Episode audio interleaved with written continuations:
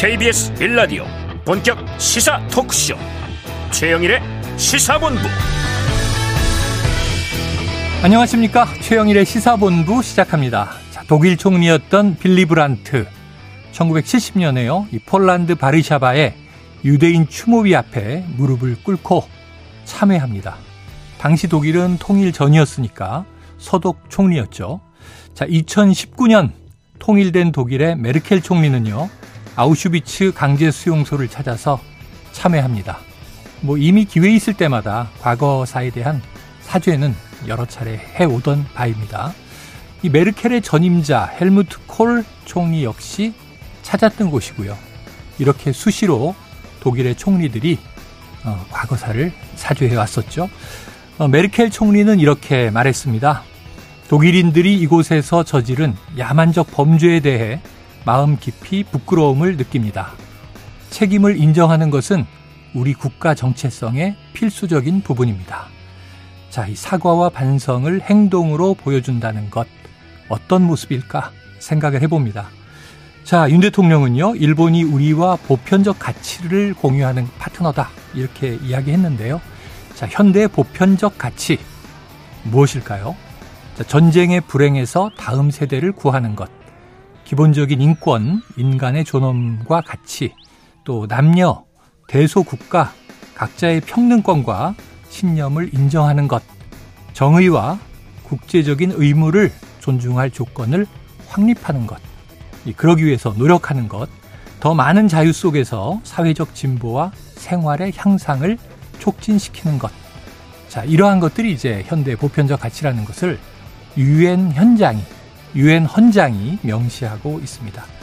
자, 일본은 배상 책임 이행 이전에 자, 먼저 이 사과와 반성을 한 것인지 진정 우리와 보편적 가치를 공유하고 있는 것인지 묻고 싶습니다. 최영일의 시사본부 출발합니다.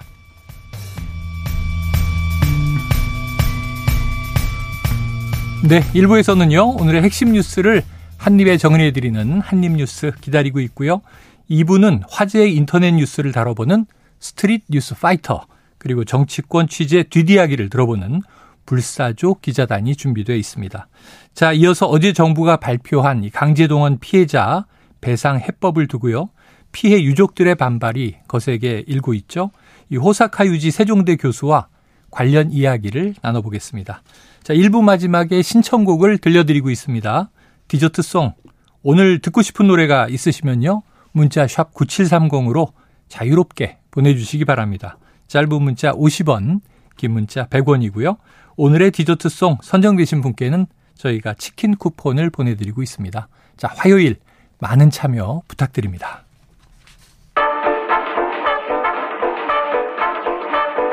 최영일의 시사본부 한입뉴스. 네, 오늘의 핵심 뉴스를 한입에 정리해 드립니다. 한입뉴스 박정호 오마이뉴스 기자, 임경빈 시사평론가 나와 계십니다. 어서 오세요. 안녕하십니까. 자, 역시 어제의 뉴스가 계속 꼬리에 꼬리를 물고 어, 파장이 큽니다.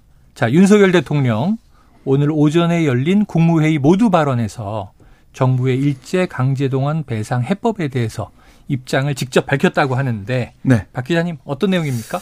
네, 이렇게 얘기했습니다. 한일 간의 미래지향적 협력은 한일 양국은 물론이거니와 세계 전체의 자유, 평화, 번영을 지켜줄 게 분명하다.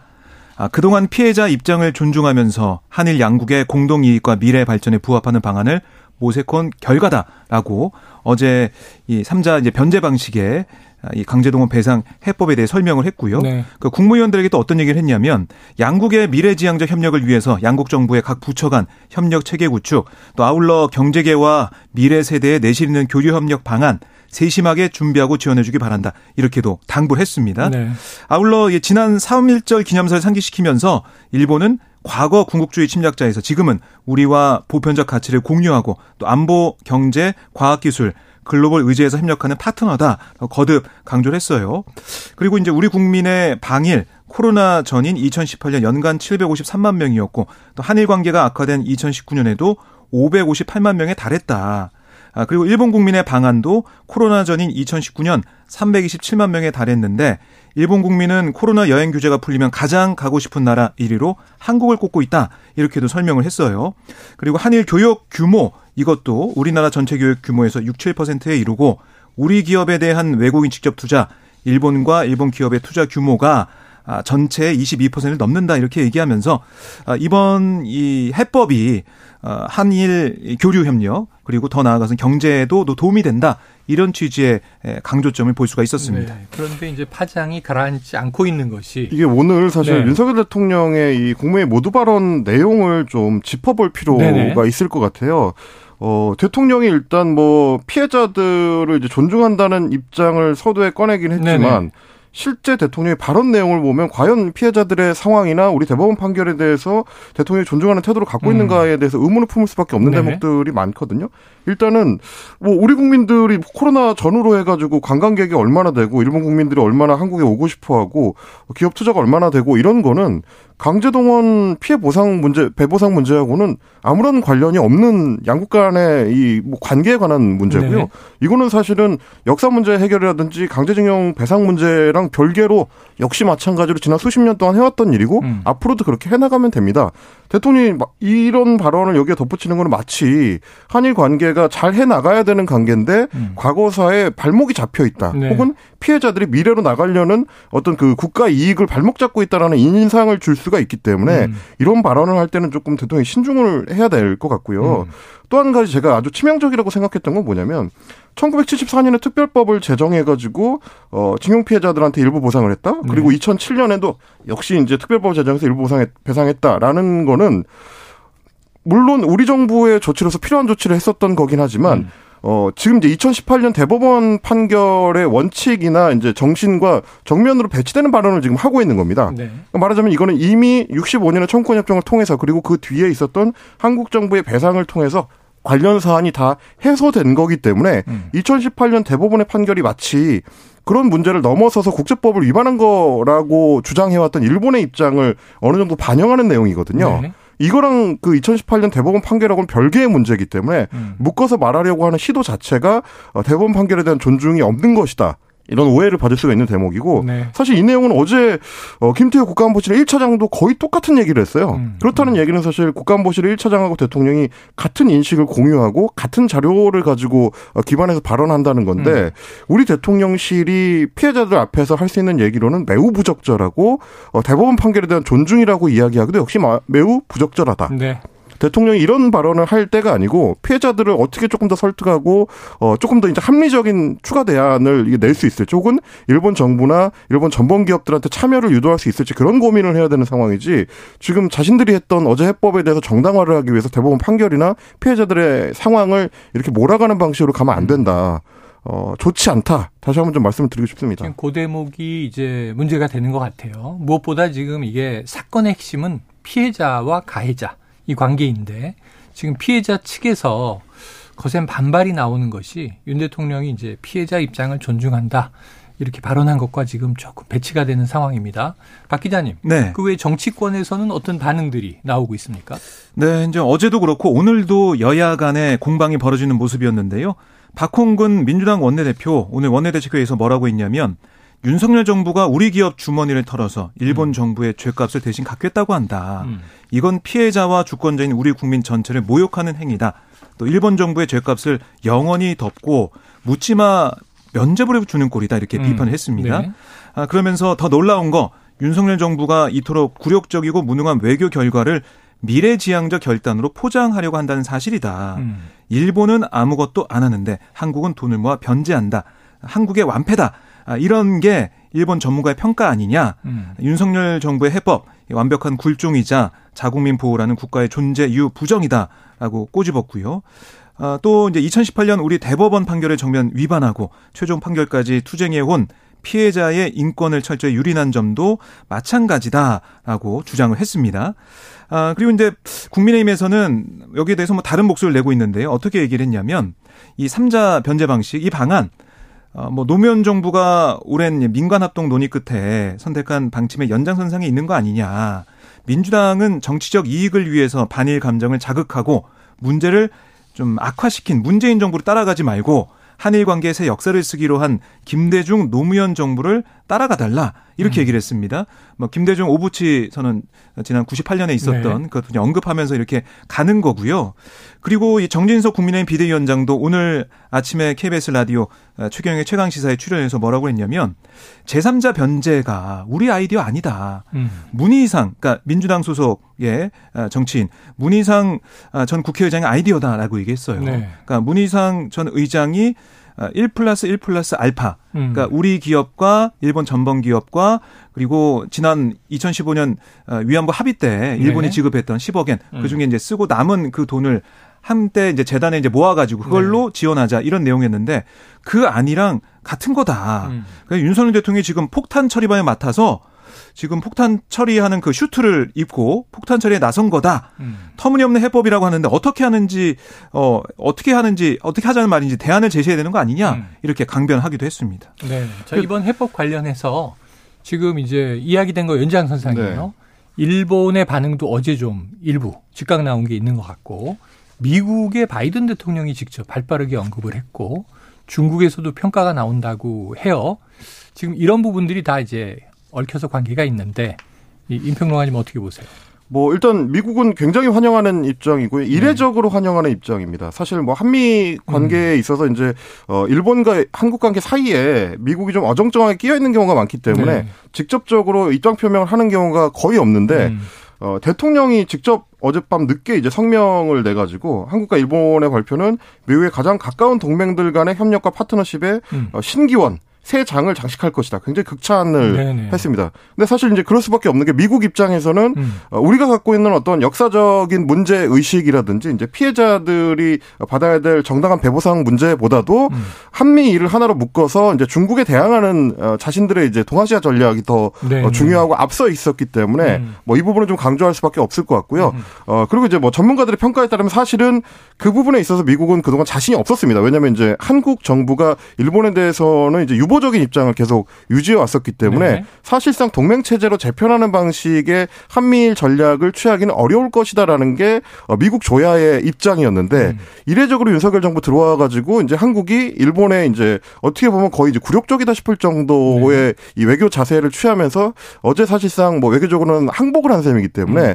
미국 입장에서는 가만히 있다가 떡이 굴러 들어온 셈이라서 음. 어, 대통령까지 나서서 굉장히 좀 극찬을 하고 있는 그런 상황이고요. 네네. 중국 외교부는 이제 한 국인 강제징용 피해자에 대한 배상 금액을 한국 내 재단을 통해서 지급하는 방안 이거 한국 정부가 발표하니까 어 일본에 대해서 이제 참여와 피해자 존중을 이제 촉구하는 네. 모습을 네. 보였습니다. 어, 그리고 이제 뭐 기시다 총리나 뭐 일본 측 반응은 저희가 어제도 잠깐 소개를 해드렸습니다만은, 어, 정상회담 문제라든지 혹은 뭐 사과, 뭐 반성 이런 부분에 대해서는 선을 긋고 있는 모습을 보이고 있고요.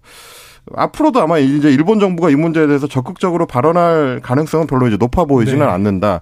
그리고 일본 기업이 이제 관련 재단이나 뭐 기금에 참여할 거에 대해서도 음. 일본 정부는 굉장히 유보적인 입장을 보이고 있기 때문에 역시 네. 적극적으로 나설 걸로는 보이지 않는다라고 이제 생각이 되고요. 예. 그러다 보니까 사실 이제 아까 정진석 비대위원장이 얘기했었던 음. 거에 사실관계를 좀 다시 따져볼 필요가 있는 것이 음. 문희상 아니라고 하는 거의 핵심은 결국 일본의 전범 기업들이 어떤 형태로든지 참여한다. 이 문제에 참여한다는 전제입니다. 네. 근데 그거는 사실은 어 사과나 반성을 뭐 어느 정도 수위로 표현할 것인지 하고는 이제 별개로 음. 어찌 됐든지 간에 이 문제에 책임이 있다는 걸 인정하고 어 피해자한테 이제 배상이 이루어지는 과정에 네. 어떤 형태로든지 일본이 이제 들어오게 돼 있는 거거든요. 음. 근데 지금 우리가 어제 일방적으로 발표한 해법 그건 왜냐하면 일본이 우리랑 합의를 해서 결, 어, 결과를 발표한 합의문 내용이 아니기 때문에 음. 그래서 우리 정부도 해법이라고 이야기를 하는 거고 일본 정부도 한국 정부 해법이라고 얘기를 하는 겁니다. 네. 이거는 양자 간의 합의를 통해서 이뤄낸 결론이 아니라 음. 우리가 일방적으로 발표하는 건데 우리가 음. 일방적으로 발표한 결과라는 건 결국 일본 전범 기업들이 이 사안에 아무런 일을 하지 않아도 되는 네네. 사실상의 면제부였기 때문에 음. 정진석 비대위원장이 문희상안이랑 똑같은 거다라는 것도 사실 어, 맞지 않는 얘기고요. 네. 그리고 어제 일본 정부의 입장도 어 사실 김대중 오부치 선언을 포함한 과거 내각의 일반적 입장이라고 표현했기 때문에 때문에 이게 과연 어, 김대중 오부치 이 그 선언의 어떤 핵심이었던 통절한 반성과 음. 사과 정신을 포괄하는 것인지 혹은 그동안 이제 아베 신조 내각 이후로 해왔었던 어정쩡한 이 어떤 입장의 연장인 건지 이런 게 또 불명확합니다. 음. 그것도 역시 마찬가지로 기시다 후미오 총리가 직접 표명한 게 아니고 어 외무상이 외무상이 이제 간접적으로 음. 표현하는 방식을 취했었기 때문에 형식적인 측면에서나 내용적인 측면에서나 다 지금 정지석 비대위원장의 말이 네. 어, 잘 들어맞지 않는다. 그래요. 이 부분을 좀 말씀드리고 싶습니다. 알겠습니다. 그냥 저는 이렇게 이해가 되네요. 문희상 안이라는 것이 있었는데 이게 one plus one plus 알파라면 지금 이 우리 정부가 내놓은 어제 내놓은 해법은 1 플러스 0 플러스 알파잖아요. 네. 그러니까 한쪽의 참여는 지금 비어 있으니 one plus one이 얼마나 중요해요. 1대1로 참여한다는 건데 지금 일본 측의 참여는 그냥 문은 열어놓는다 이렇게 돼 있지만 네. 결정된 바가 없고 앞으로도 경처, 결정되기 어려울 것 아니냐 이렇게 보는 시각들이 많은 것 같습니다. 그 이제 어제 박진 장관이 네. 기자회견에 그런 얘기를 했거든요. 기자들이 계속 이제 질의를 ừ. 굉장히 공격적인 질의를 하니까 물이 이제 컵의 절반만 차 있는 상태고 네네. 나머지 절반을 채우는 걸 노력을 해야 된다라는 음. 취지로 발언을 했는데 그 나머지 절반이라는 게 이제 일본의 참여일 그렇죠. 텐데요. 일본 입장에서는 사실은 참여할 이유가 전혀 없기 때문에 음. 뭐 비유를 하자면 뭐 가게 앞에서 물건값 깎아줄 때까지 가만히 기다리고 서 있었더니 음. 주인이 계속 깎아주고 있는 거고 최종적으로 가격도 깎아준 결과로 확정이 됐는데 네. 그렇게 물건을 다 사간 사람이 다시 돌아와가지고 아이고 제가 생각해봤더니 가격을 조금 더 쳐드렸어야 됐네요. 음. 그러면서 어, 돈을 더 내고 갈 리는 없는 거거든요. 네네. 그 컵의 반 남은 이 용량은 채워질 일이 없을 것이다. 음. 그게 대체적인 이제 전문가들의 평가인 것 같습니다. 그래요. 또 이 컵이라고 하는 이 과거사에 대한 침략에 대한 사과와 반성 그리고 배상이라고 하는 컵에 왜 우리가 또 물을 절반이라도 돼야 하는 것이냐 이것도 문제 제기하는 국민들이 있습니다. 자 어제 오후에는요 우리나라와 일본이 세계 무역기구 WTO 분쟁 해결 절차를 중단하기로 했네요. 네, 지금 이게 2018년 우리 대법원이 일본 피고 기업이 강제 이 동원 피해자에게 배상하라 이런 확정 판결 네. 내리니까 여기에 이제 반발해서 일본이 음. 불화수소 뭐 불화 폴리이미드 뭐 이런 세 개 품목, 그러니까 반도체에 쓰이는 그런 중요 품목이죠. 그 대상으로 한국에 대한 수출 규제에 나섰고 음. 또 이어서 우리나라를 수출 절차 간소화 혜택을 주는 화이트 리스트에서도 네. 배제를 했어요. 음. 그래서 우리가 부당하다라고 그랬었죠. 세계 무역국에 제소를 했죠. 네. 그런데 이 어제 이렇게 수출 규제 협의가 진행되는 동안에 음. 우리가 이제 제소했던 WTO 분쟁 해결 절차를 중단하기로 했다라는 네. 거고요. 지금 일본에서도 이 사안에 대해서 좀 논의하겠다는 입장을 보이고 있어요. 음. 그래서 결국 이 윤석열 대통령이 얘기했던 미래를 향해서 네, 한일 어, 좀 양국에 도움되는 쪽으로 가는 걸로 풀기 위한 뭐 하나의 첫 단추가 끼어지는 게 아니냐 음. 이런 분석도 나오고 있는 상황입니다. 네, 그래서 일부 보도에서 한일 양국 간의 경제 관계도 4년 만에 정상화되는 게 아니냐. 또 이제 셔틀 외교, 뭐 한일 정상들이 예, 상대국을 오가는 외교가 다시 활성화될 것이다. 뭐 이런 여러 가지 기대들이 있는데 임평론가는 어떻게 전망하십니까? 이, 이 부분도 우리가 이제 실익 문제를 좀 따져봐야 음. 되고요. 또 하나는 이제 명분 문제도 같이 좀 따져봐야 될 것 같습니다. 일단 기본적으로 2019년에 있었던 어 일본의 무역 보복은 네. 우리가 WTO에 제소한 이유가 정치적인 사안을 가지고 이제 경제적으로 음. 끌어와서 자유무역주의를 해치는 조치를 일본이 취했기 때문에 네네. 네. 사실은 이제 국제사회에서 용납될 수 없는 경제 보복 조치였기 때문에 WTO에 음. 제소를 한 거거든요. 말하자면 법원에 가져간 겁니다. 네네. 그래서 우리가 어떻게 보면 이제 먼저 뺨을 맞은 다음에 어. 이게 지금 억울하고 이 잘못된 일이니까 소, 이 소송을 통해서 가려달라라고 WTO에 네네. 가져갔던 건데 이번에 나온 조치에 따르면 결국 그 소송 조치도 우리가 먼저 취해야 하는 음. 어, 지금 이제 모양새가 되고 있습니다. 그 네. 얘기는 뭐냐면 뺨을 맞은 사람이 음. 어, 어, 잘 생각해 보니까 뭐 우리가 소송까지 갈 건 아닌 것 같습니다. 그리고 먼저 소송을 취하해주고 음.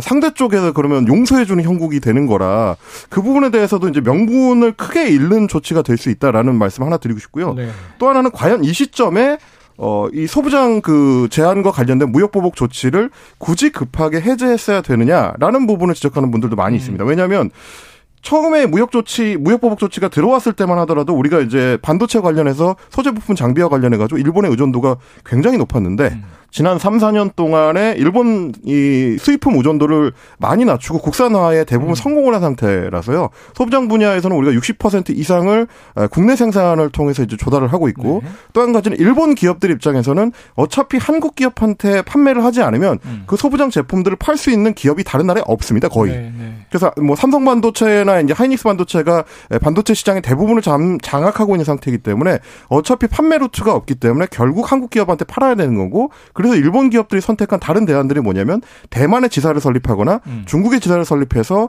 우회적으로 한국에 수출하는 방식을 취했었고요. 음. 일부 기업들은 한국의 국내 공장을 지어가지고 국내 생산으로 바꾸는 방식으로 대응을 했습니다. 네. 결국 우리 입장에서는 지난 몇 년 동안에 반도체 생산을 하는 데 있어서 일본의 무역 보복 조치가 거의 작동을 안 하는 음. 상황이었고 실제로 어 작년 상반기 기준으로 봤을 때 소부장 제품에 대한 일본의 수입품 의존 비중이 15.1%까지 떨어졌습니다. 사실상 네. 거의 낮은 가장 음. 역대 가장 낮은 수준까지 지금 떨어뜨려 놓은 상태고 소부장 핵심 전략 기술 같은 경우는 100개 중에서 어 150개 정도를 정부가 직접 관리 음. 육성하고 있는 상태인데 네.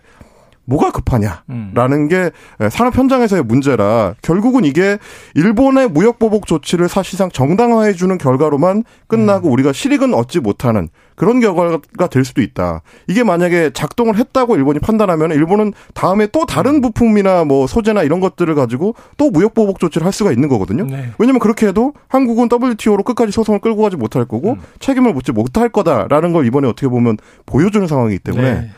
아, 저 여러 좀 고민이 깊어지는 그런 네. 결론인 것 같습니다. 명분과 실리가 다 부족했던 것 같다. 자, 이제 어찌 보면 보복은 일본이 했는데 왜 우리가 양보를 하느냐. 이런 음. 취지로 이제 해석이 됩니다. 이, 지금 12시 41분 넘은 시간이에요. 그래서 교통 상황, 점심시간에 교통 상황을 좀 점검해 보고 이슈를 이어가도록 하겠습니다. 교통정보센터에 오수미 리포터 나와주세요. 네, 시각 교통정보입니다. 정오를 지난 점심시간 고속도로에서는 돌발 지점을 중심으로 혼잡이 따르고 있습니다. 먼저 평택 시흥간 고속도로 시흥 방향으로는 조암 부근에서 차량 화재 사고가 발생했는데요. 갓길을 통제하고 수습이 한창이고요. 여파로 잠시 속도가 떨어져 있습니다. 반대 평택 쪽으로는 남한산 일대에서 교통량이 많아 밀리고 있고요. 수도권 제일순환고속도로 일산에서 판교 방향으로는 서원 분기점에서 송내까지 6km 정체가 되고 있는데 이 사이 송내 갓길에서는 화물차 사고도 있어서 처리를 하고 있습니다. 잘 살펴서 이동을 해주시기 바랍니다. 서해안 고속도로 목포 방면으로는 순산 터널에서 밀리기 시작해 비봉 일대와 팔탄 분기점에서 화성 휴게소까지 각각 정체가 되고 있고요. 더 내려가서는 서산 나들목에서 공사의 영향을 받아 3km 정체가 이어지고 있습니다. 지금까지 KBS 교통정보센터였습니다.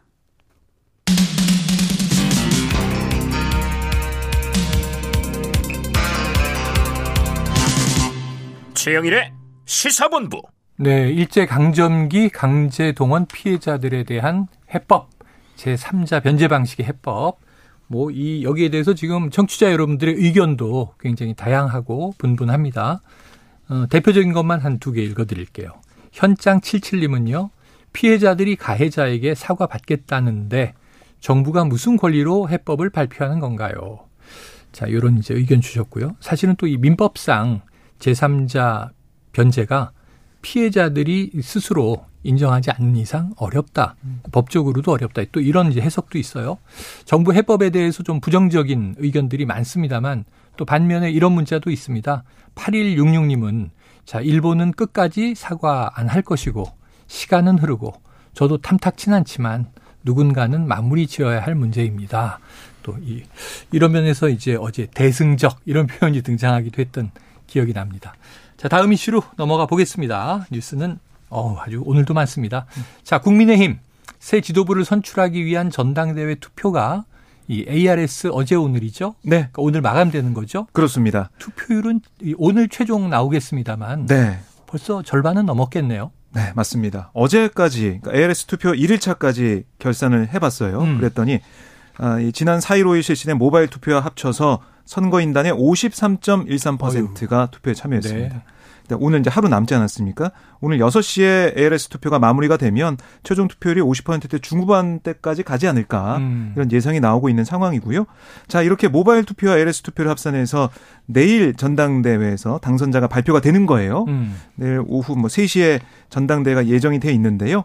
아, 만약 여기서 과반 투표자가 없으면 1위, 2위 득표자를 대상으로 결선 투표를 진행을 합니다. 네. 결선 투표 시에는 1대1 토론이 9일에 진행되고요. 이어서 모바일 투표 10일, 11일에 ALS 투표를 거쳐 12일에 당대표를 확정하게 되는데 네. 결국 이제 결선에 갈 수 있느냐 못 가느냐 음. 이 싸움이 벌어지고 있는 그런 형국입니다. 그래요. 오늘 최종 투표율은 이제 이 ARS 투표까지 다 마감이 되면 또 밤에 보도되지 않을까 싶고요. 음. 그러면 이제 내일이 드디어 발표. 네. 결선이 되느냐 아니면 1위 후보가 과반을 넘어서 음. 1차에서 끝나느냐. 자, 이거 한번 짧게 여쭤볼게요. 임평론가님. 네. 결선 있을 것 같습니까? 없을 것 같습니까? 아, 근데 진짜 너무 네. 어려워진 것 같아요. 어려워진 이게 이제 변수가 많아져가지고 사실 이 정도로 투표율이 높게 나오는 거는 음. 어느 한쪽만 결집해가지고는 나올 맞아요. 수 없는 맞아요. 결과다 네. 보니까 소위 뭐 친윤계든 비윤계든 양쪽이 다 음. 지금 이제 결집하는 양상으로 나타나는 것 같아서 그러면 최대 결집했을 때 어느 쪽이 유리할 거냐 이게 음. 참 판단하기가 쉽지 않습니다. 그러니까 대체적으로 어 소위 평론을 하시는 전문가분들이 대체적으로 평론한다면 이런 거거든요. 음. 네 음. 명이 나오는 선거에서 결선 없이 한 번에 결정이 되려면 음. 굉장히 압도적인 모습을 대세 그렇죠. 후보가 보여줘야 되는데 지금까지 선거운동 과정을 쭉 지켜봤을 때는 김기현 후보가 그 정도로까지 압도적인 모습을 보여주지는 음. 못했었습니다. 실제로 여론조사 결과에서도 뭐 거의 이제 과반을 넘는 결과가 나왔던 경우가 거의 없었기 때문에 네. 뭐 실제 당심 투표를 하더라도 그렇게 나올 가능성이 높다라는 게 대체적인 평가인데 다만 음. 이제 중요한 거는 어 일반 여론조사의 인구 비율 구성하고 음. 어당저 국민의힘 당원들의 구성 인구 구성 네. 비율은 좀 다르다는 그렇죠. 거죠. 그렇죠. 특히 이제 영남권이나 이제 고령층 당원들이 상대적으로 음. 숫자가 좀 많은 편이기 때문에 이분들이 다 결집했을 때는 김기현 후보가 예상 외로 음. 1차 투표에서도 결선 안 가고 결정이 네. 될 가능성이 아, 직은 남아 있다. 아, 그래서 사실은 아, 8일의 결과를 봐야 네. 알수 있겠다라는 정말 약간 무책임한 말씀을 내일, 드릴 수밖에 없겠습니다. 내일 오후에 나옵니다. 네. 어제 이제 황교안 후보가 인터뷰 출연을 하셨는데 네. 뭐 일단은 이 투표율도 예상을 했어요. 50% 후반대쯤 될 것 같다. 음. 결선은 반드시 간다. 이런 이야기를 하시던데. 자, 그런데 지금 이 와중에 대통령실 행정관이 선거에 개입했다는 정황 이게 포착됐어요. 그래서 이것을 둘러싸고 안철수, 천하람, 황교안 후보 일제히 비판에 나섰는데 자, 박 기자님 어떤 이야기가 나왔습니까? 네, 안철수 후보가 어제 긴급 기자회 열어서 이 보도가 사실이라면 음. 그러니까 이게 경향신문이 이제 보도한 이 녹취에 나온 건데요. 네. 대통령실 시민사회수석실 행정관으로 알려진 A 씨가 음. 아, 뭐 당원 B 씨에게 뭐 그때 인사드린 행정관입니다 소개하면서 아, 뭐 김기현 대표 방이 하나 있는데 거기 콘텐츠 올라가 있으면 그것도 좀 봐주고 음. 좀 전파하실 방이 있으면 전파도 좀 해주십시오. 뭐 이런 얘기를 한 거예요. 어. 그러면서 그 방에 뭐 초청해도 될까요? 뭐 그 방 이름이 김이 이김 뭐 이런 방인 어. 것 같은데 이런 방 이름까지 얘기했어요. 김이 이김. 그러니까 김기현 후보가 이긴다 뭐 이런 뜻으로 네네네. 해석이 되는데 그러다 보니까 안철수 후보가 어제 강하게 비판을 했고요. 오늘은 대통령실 시민사회수석실 행정관들 이 문제를 지적하면서 강승규 시민사회수석을 공수처에 고발하겠다 음. 이런 얘기도 했습니다. 네. 아, 뭐 어제 어떻게 보면은 어제 이어서 오늘도 어, 전당대를 앞두고 초강수 전략을 쓰는 그런 모습을 보이고 있고요. 천하 후보도 페이스북 등을 통해서 김기현 후보가 돼도 이 의혹이 사실이면 정당성에 큰 흠집이 간다. 다시 비대위로 가는 거 아니냐 이런 음. 주장을 펼쳤고 또 황교안 후보도 어 김기현 후보 지금 당장 사퇴하라. 음. 다시 또 이런 얘기를 네. 했습니다. 그런 가운데 지금 속보로 들어오고 있는 게 안철수 후보와 황교안 후보가 아, 여의도 모처에서 만나고 있다. 어, 이런 얘기가 나오고 있거든요. 그래서 결선 투표할 때 뭐 연대 부분이나 아니면 이번 전당대회 개입 논란, 대통령실의 개입 논란 이것도 논의가 있지 않을까라는 추측을 해볼 수가 있고요. 반면에 김기현 후보는 공무원이라고 하더라도 단톡방에 들어가 활동하는 것 자체가 있는 거 아니다. 뭐 다만 사실관계를 잘 모르기 때문에 말씀드릴 수 있는 입장 아니다. 뭐 이런 얘기도 했고 네. 이게 뭐 선거 자체가 어, 뭐, 이 경선 이런 게 아니라 공직 후보 뽑는 게 아니지 않냐. 뭐 음. 뭐 이런 얘기도 김기현 후보 측에서 나오고 있는 상황인데요. 아, 점점 이 공방이 하루 남겨놓고 격화되고 있다라고 볼 네. 수가 있겠습니다. 그러니까 이제 김기현 후보 측이나 대통령실에서는 자꾸 음. 이제 법리적인 문제로 좁혀서 네. 해석을 네. 하려고 시도를 하는 것 같은데요. 그러니까 뭐 공무원법 위반이 아니라든지 뭐 공직선거법 위반이 음. 아니라든지 사실은 지금 문제가 되고 있는 거는 단순히 그런 법리적인 문제뿐만이 아니라 음. 헌법의 대원칙이죠. 이제 네. 국가 공무원은 선거에 개입 하면 안 된다. 정치적 중립을 지켜야 된다라는 부분에 대해서 강조를 하고 있는 거고 음. 그게 설사 법리적으로 따졌을 때 선거법 위반이 아니라고 하더라도 대통령실의 행정관이 직접 선거에 개입하는 모습을 보이는 거는 대단히 부적절한 음. 행동이긴 하거든요. 그거에 대해서 대통령실이 그동안에 단호한 입장을 보여왔다면 음. 그나마 그게 어느 정도 정당성이 있을 수 있는데 사실상 당무에 개입하는 거 아니냐라는 논란을 계속 또 대통령이 이제 이 만들어 왔었기 때문에 네. 그래서 결국 이 전당대회가 정당성이 있 느냐는 문제까지 지금 가고 있는 어. 거예요.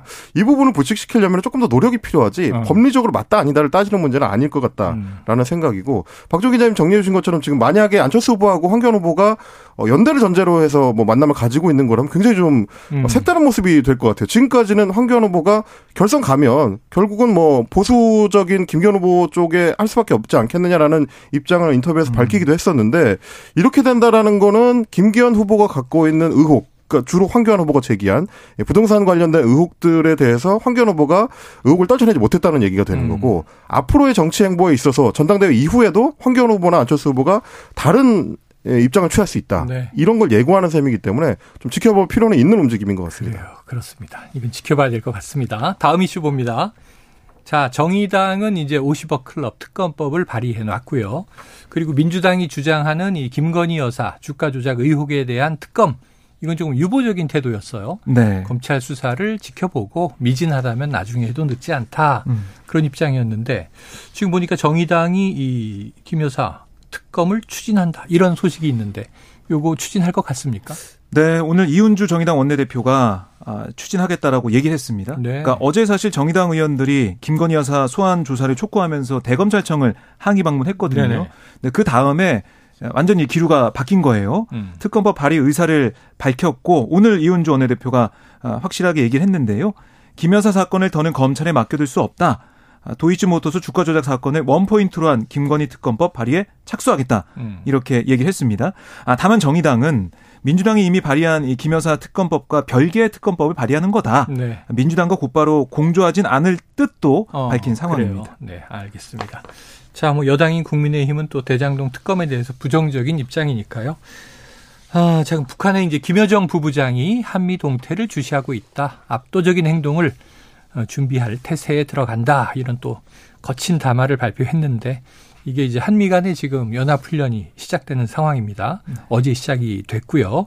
거기에 대한 또 대응 아닌가 하는 생각이 들고 또 전북 김제에서는 임용된 지 1년 안 된 소방관이 70대 남성을 구하려다가 함께 숨진 사고가 있었습니다. 순직인데 어, 정말 이렇게 노력하다 돌아가신 분의 안타까운 죽음에 애도를 표합니다. 자, 오늘 한입 뉴스는 여기서 정리하겠습니다. 박정호 기자, 임경빈 평론가, 고생하셨습니다. 고맙습니다. 고맙습니다. 자, 오늘의 디저트송은요, 청취자 3221님께서 일본 강제동원 해법, 경제, 정치 상황 등은 여전히 추운 겨울같이 힘들게 느껴집니다. 어렵고 시끄러운 현안들이 봄이 오듯 잘 풀리길 기대하면서 신청합니다. 자, 어우, 오랜만입니다, 이 노래.